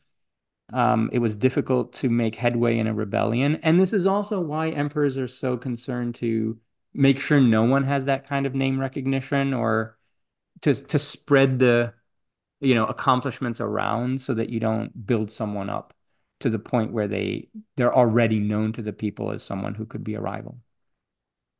Very good. Um, uh, this uh, listener's thinking about uh, the patriarch Photius's uh, bibliotheca. Is this where he wrote down all the books he'd read or mm. all the books he had or whatever? Um, uh, so lots of things he mentions are now lost. So the question is, what would an educated reader in Constantinople in say the year 1200 have had ac- have had access to that we've now lost in terms well, of lots more than we have. Yeah. Um, i take it the intent of the question is about ancient sources rather than you know later ones because i mean and, and here depends on your priorities uh, because there are lots of histories from I don't know, the 10th century or something that we lost that we would like, but the mm. classicists mm. would scream if. yes. Anyway, um, if, by the way, Photius doesn't mention or discuss all of the works that he read there. For example, he doesn't talk about Homer. Um, he certainly knew Homer, but that's why, like everybody did, and that's why he doesn't have a chapter on it. So these are the sources that are like the non-obvious things to mm. read because he has. If you're reading the, Biblio- the Bibliotheca the 10,000 books in its Greek title, um, it's because you you've read enough that you can read this, and what you've read are all the sort of standard classical stuff. Okay, um, so they would have had, I think, I just read. Um, th- a former student of mine, Scott Kennedy, wrote an article where I think he showed that they had a whole lot more of Callimachus um, than we do. There's a third century BC Alexandrian poet, the leading Hellenistic poet, and I think they had much more uh, of his works than we do. And we also know of other um, authors who survived um, and were lost later on, like the orator Hyperides, Hyperides, you might call him. I don't know what it is in English, but mm-hmm. um, we know that a manuscript of his survived and was destroyed in a siege in the 15th century. Um, so yeah, there were a number of classical sources and later Byzantine sources that that they had that we don't. Are there any Byzantine sources you're thinking of that stand out as like, oh, if only we had that? In terms like of all histories? the histories of Basil II's reign. so we know they existed and they've disappeared, or we assume they existed. Um, I'm pretty sure they did. At least at least one or two of them um, because um, of the way that Skylitzes distributes his information. Skylitzes is getting his information right. about Basil's reign clearly from a much more detailed source that he then cut up and distributed in weird ways. And I think that the reign was getting so long that at some point he just said, you know what? I'm just going to cut ahead to 1014. Right. Okay. And and and and at 1014 he then starts having this really detailed narrative of the fall of, of Bulgaria so all of that makes me think that there was one or more sources that had much more detail about all of that period and he's like i'm not going to add 100 more pages yeah, yeah, yeah. right very good well that's perfect segue because the next question is about basil ii and comparing oh, yeah. him comparing him to elizabeth i of england um, in her world being an heir or having an heir was dangerous to the heir to the throne um, and would lead to plots and so on. So was this the kind of calculation that uh, Basil might have been thinking of, particularly having grown up uh, under Phocas and Tzimiskes? Um, and and the listener also points out that after they died, the succession went smoothly. So, you know, maybe that that says that their plan for the succession worked out fine without needing to nominate a specific adult successor. Sure. So these are inherently dangerous positions to be in. Um, and I don't think that there would have been any way, like in England during the you know, Reformation, um, or at any point in East Roman history, to be to make non-dangerous choices for the succession. Mm. Basil must have known as a fact that his dynasty would go extinct um, if he did not have if he did not produce heirs, and certainly but toward the end of his life, because he was only his brother who succeeded him. Let's say smoothly, sure, but he had only daughters, and those daughters were past the age where they could have children. So, as a fact, he knew that the dynasty would go extinct, but he made no provisions for what uh, they people should you know what the political world should do after that point. And quite possibly i mean this is now why he didn't like adopt someone or designate a different heir or something that, that's a question you can ask about any emperors. And most of them were very reluctant to do that um, if they had no um, male sons. Uh, I mean, no, no, no sons, you know, before they, uh, you know, biological sons before they died. Um, otherwise, they were very reluctant to do that for the obvious reasons. But um, it shows to me that a lot of these emperors understood that there was a deep um, political culture that would produce uh, a, a, a, one way or another, someone would be appointed and the, the system would carry on that the polity was not just a monarchy. And many points in in the history, um, you know, emperors die without heirs, and someone in the palace, the Senate meets, a, a general steps forward, whatever, whatever, and there's a smooth succession anyway. And now smooth, okay, someone might get punched in the face, like when Justin the First becomes emperor in Union Five uh, uh, eighteen someone got punched in the face. I think that was the worst thing that happened, right? And it was contested and they found someone. So this happens often enough that I think an emperor doesn't necessarily have to, again, like reach the a long arm into the future to to to to um, decree how it's going to happen. And, yeah. yeah. we actually spoke to uh, Peter Sarris last week about Justinian, and yeah he he was making that point to the listeners that if you do choose a successor, all the courtiers start sniffing around them and paying less attention to you. And if you yeah. become decrepit, how long till they shove you in a chamber and lock the door and say, "We don't need you anymore"? So you are better off keeping power close to your chest, which is what Basil did. Uh, exactly, in, and this yeah. was an experience that even Augustus, the first emperor, had when essentially he ran out of heirs and had to bring back Tiberius, who was not his first choice. And it was super awkward because at every um, occasion, like Augustus was like even publicly saying, You were not my first choice. And Tiberius is sort of very stoic old guy. He's like, he's got to sit there and like, Argh. but toward the end of his life, Augustus was gradually sort of retiring and stepping back and kind of redirecting the the traffic of political activity to Tiberius, who's a very experienced and, and, and competent man already. Um, and Augustus kind of faded out. Um, and okay, that worked in that it was a very tense situation, but it worked. But I imagine that lots of emperors just don't want to deal with that. Yeah. Um, and it's dangerous for them. Yeah, absolutely. Uh, jumping ahead to the Komnenoi, uh, how do you assess John II Komnenos as an emperor? Pretty, he's a pretty good emperor. Um, military emperor. He spent almost all of his reign running around mostly Asia Minor and the Balkans. Um, didn't like accomplish that much, but perhaps that wasn't the point. Um, he kept his subjects safe, and they appreciated that. Um, and he also stayed away from Constantinople so much that they probably appreciated that too. um, so not that much to say, which is in part why they didn't say that much about him. But the I, I discussed at length why the Komnenoi failed to um, uh, remove the Turks from Anatolia or just destroy the Seljuks at Iconium, Konya, but a listener insisted on asking you why why did the Komnenoi not eliminate the, the Seljuks? Well, it's not that they didn't try. I, I just don't think it was within their means. There were m- many moments when they tried, and um, I, not even to dismantle them.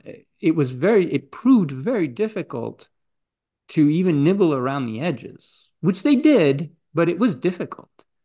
And you'd have to hope for a kind of surprise win, a kind of Belisarius in North Africa kind of win.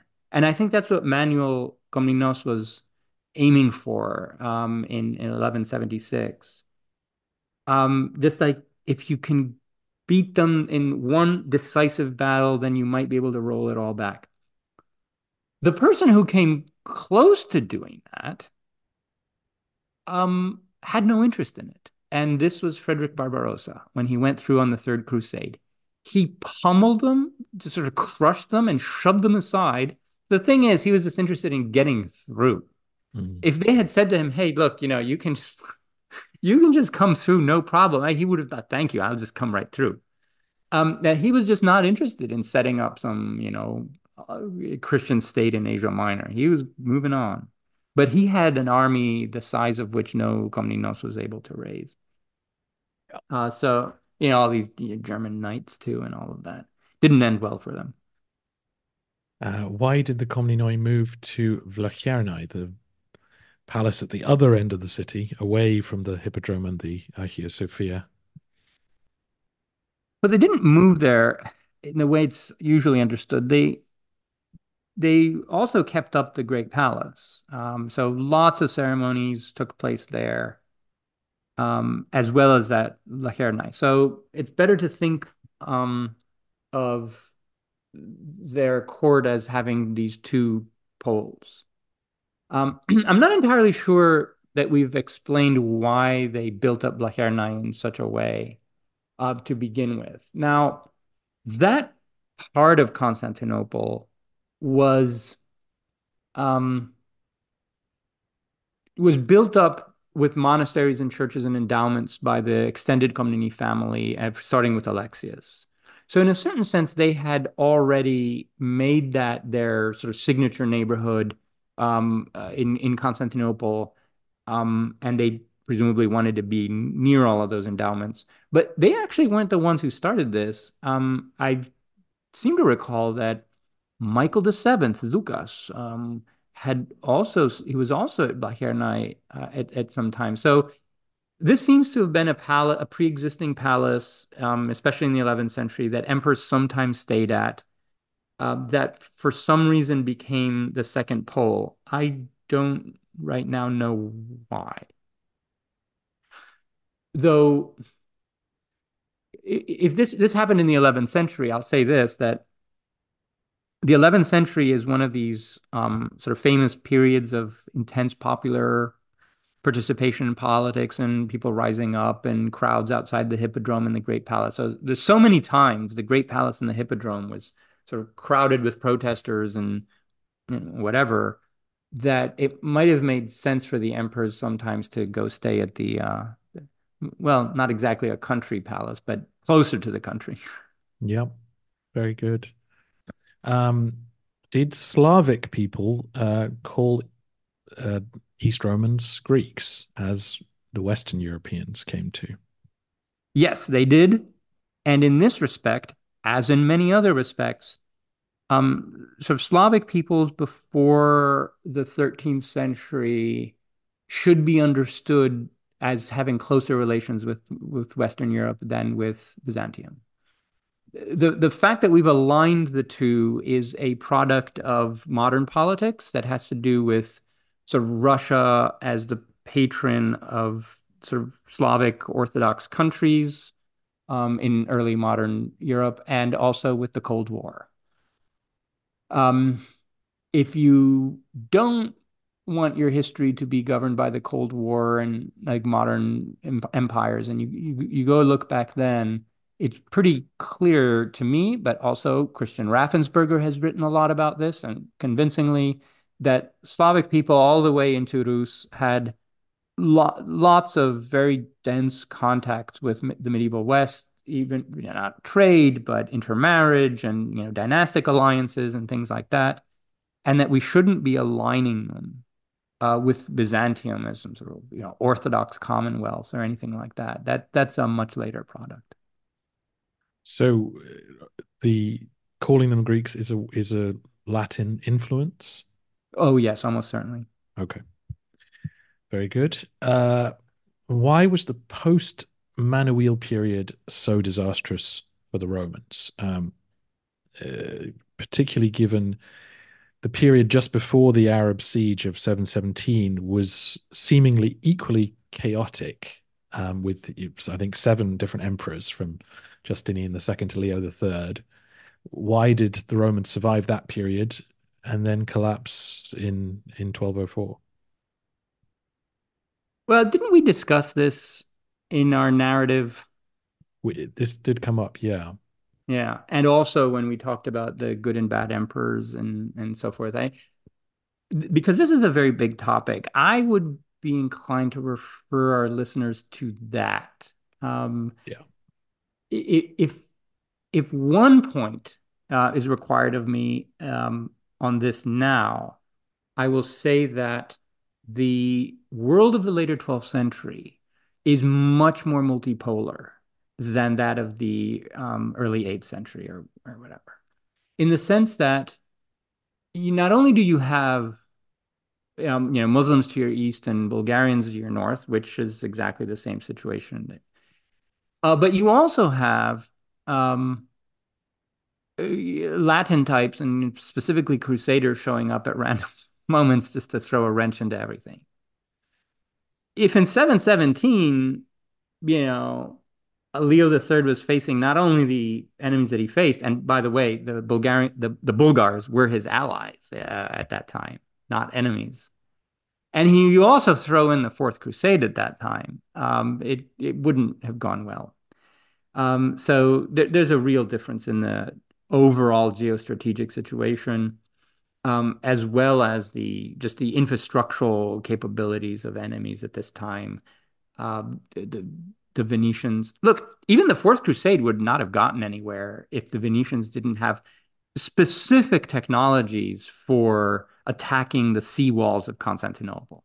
Mm. Uh, who would have had the Arabs didn't have that um, in the um, early 8th century. So there are those differences too.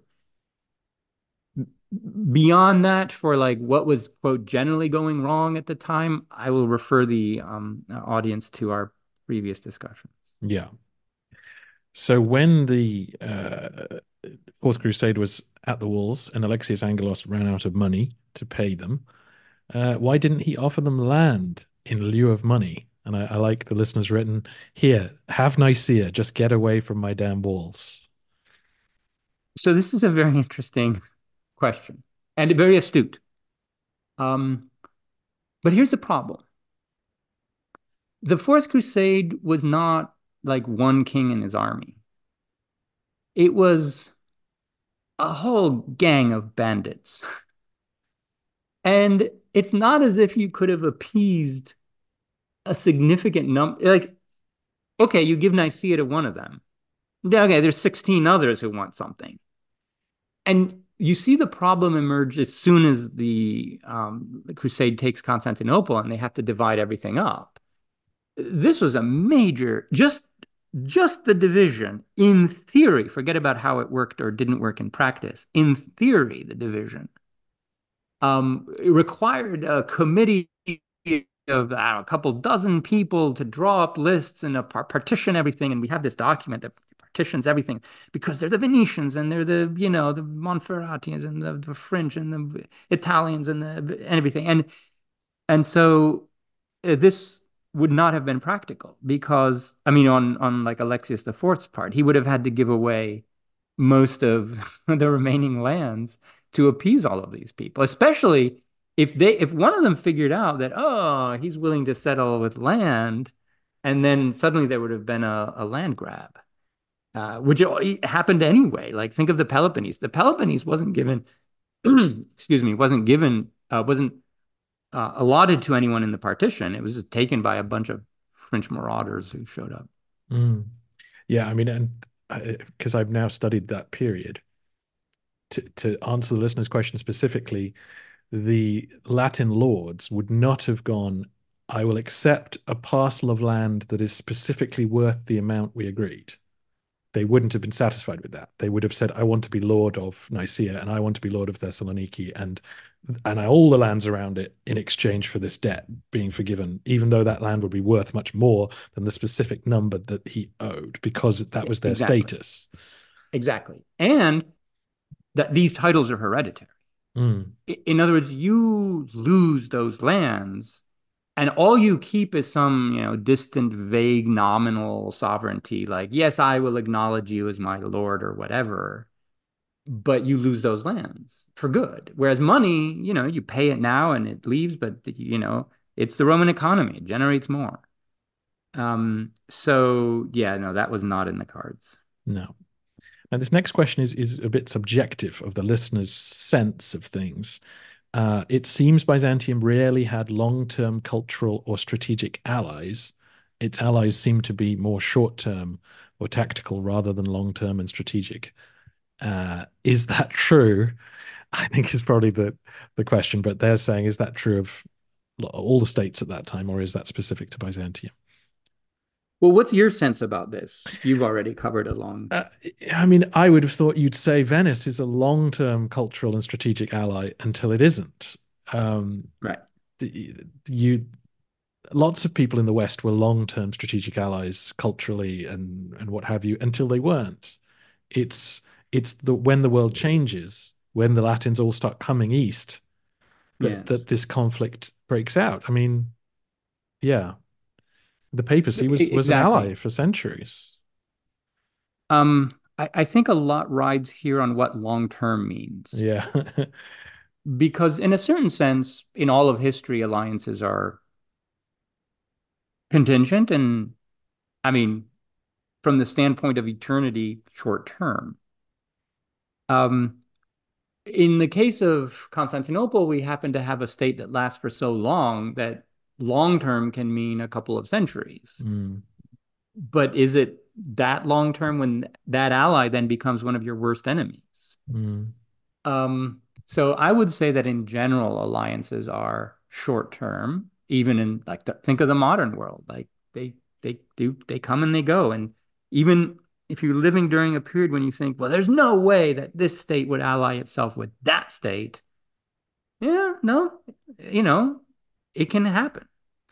Um, so I think it's generally true. I don't think it's unique to this one. No, I think it's very contingent on your borders because I'm thinking Byzantium and the Fatimids had a very long-term good relationship because they didn't they were only very rarely in physical contact with each other. So exactly. it's much easier to be friends with someone that you never have to see. Yeah. um I mean, yeah. I mean, I think that's kind of the point is this they lasted so long that eventually they went to war with everyone. Um yes. How long roughly did it take Romans in Anatolia living under Turkish rule to stop seeing themselves as Romans? How long? Um, they didn't stop seeing themselves as Romans. Do they still do, the ones that are left. So, I mean, unless they convert to Islam, if they convert to Islam, and so we're talking about the period roughly between you know 1100 and 1900 they normally are no longer Rum in various ways though there are groups uh, there, there are groups of Turks today in modern Turkey right now who loosely vaguely call themselves Rum because their grandparents or great grandparents were. And so like in the Pontus region or whatever. And there's their spoken Turkish has some Greek you know residues in it something like that. And is very colorful you know it's, it's a sort of ethnographic color. Um, but the Greek Orthodox um, citizens of, of, Turkey are the, the, sort of ethnic Rum component. Now, there's a very small group today, but 100 years ago, it wasn't small. 100 years ago, it was very large. Well, no, we are in 2024. well, yeah. 102 years ago. Yeah. 102 years ago, it was a pretty large group. Um, you know, modern wars got in the way and you know, other, you know, nation building in Turkey and nation building in Greece and so forth. Uh, but no, they remained a very large group and they retained their name, Rum, Rome, Romi, uh, for the whole duration of the Ottoman Empire. Uh, so, uh, yeah, I mean, those in a sense are the last East Romans. Um, the West Romans we have only in the city of Rome itself in the East, we have all of these people. Um, but their history has not yet been told. I have to say, like they are a bibliographical blind spot because modern nationalities have intervened. Greece wants to see them as Greek, um, and um, Western European scholarship likes to think of them as Orthodox and as not having an ethnic identity because they refuse to acknowledge Romanness as that. But in all of the sources that I have looked at from the Ottoman Empire, and, and there are many, and there there are people looking at this now, you see um, Orthodox people described by their ethnics. So there's Serbs and Vlachs and Rum and Bulgarians, and all of these people are Orthodox, but they're they're clearly identified by their by their ethnic name. So I, I think that continues into the Ottoman Empire. Very good.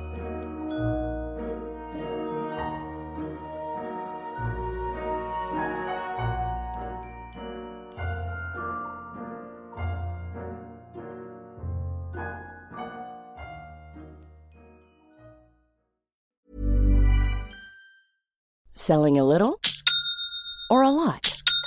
Shopify helps you do your thing however you cha-ching. Shopify is the global commerce platform that helps you sell at every stage of your business. From the launch your online shop stage to the first real life store stage, all the way to the did we just hit a million orders stage. Shopify is there to help you grow. Shopify helps you turn browsers into buyers with the internet's best converting checkout. 36% better on average compared to other leading commerce platforms because businesses that grow grow with Shopify. Get a $1 per month trial period at shopify.com/work. shopify.com/work. When you need mealtime inspiration, it's worth shopping Kroger, where you'll find over 30,000 mouth-watering choices that excite your inner foodie. And no matter what tasty choice you make, you'll enjoy our everyday low prices, plus extra ways to save, like digital coupons worth over $600 each week. You can also save up to $1 off per gallon at the pump with fuel points. More savings and more inspiring flavors make shopping Kroger worth it every time. Kroger, fresh for everyone. Fuel restrictions apply.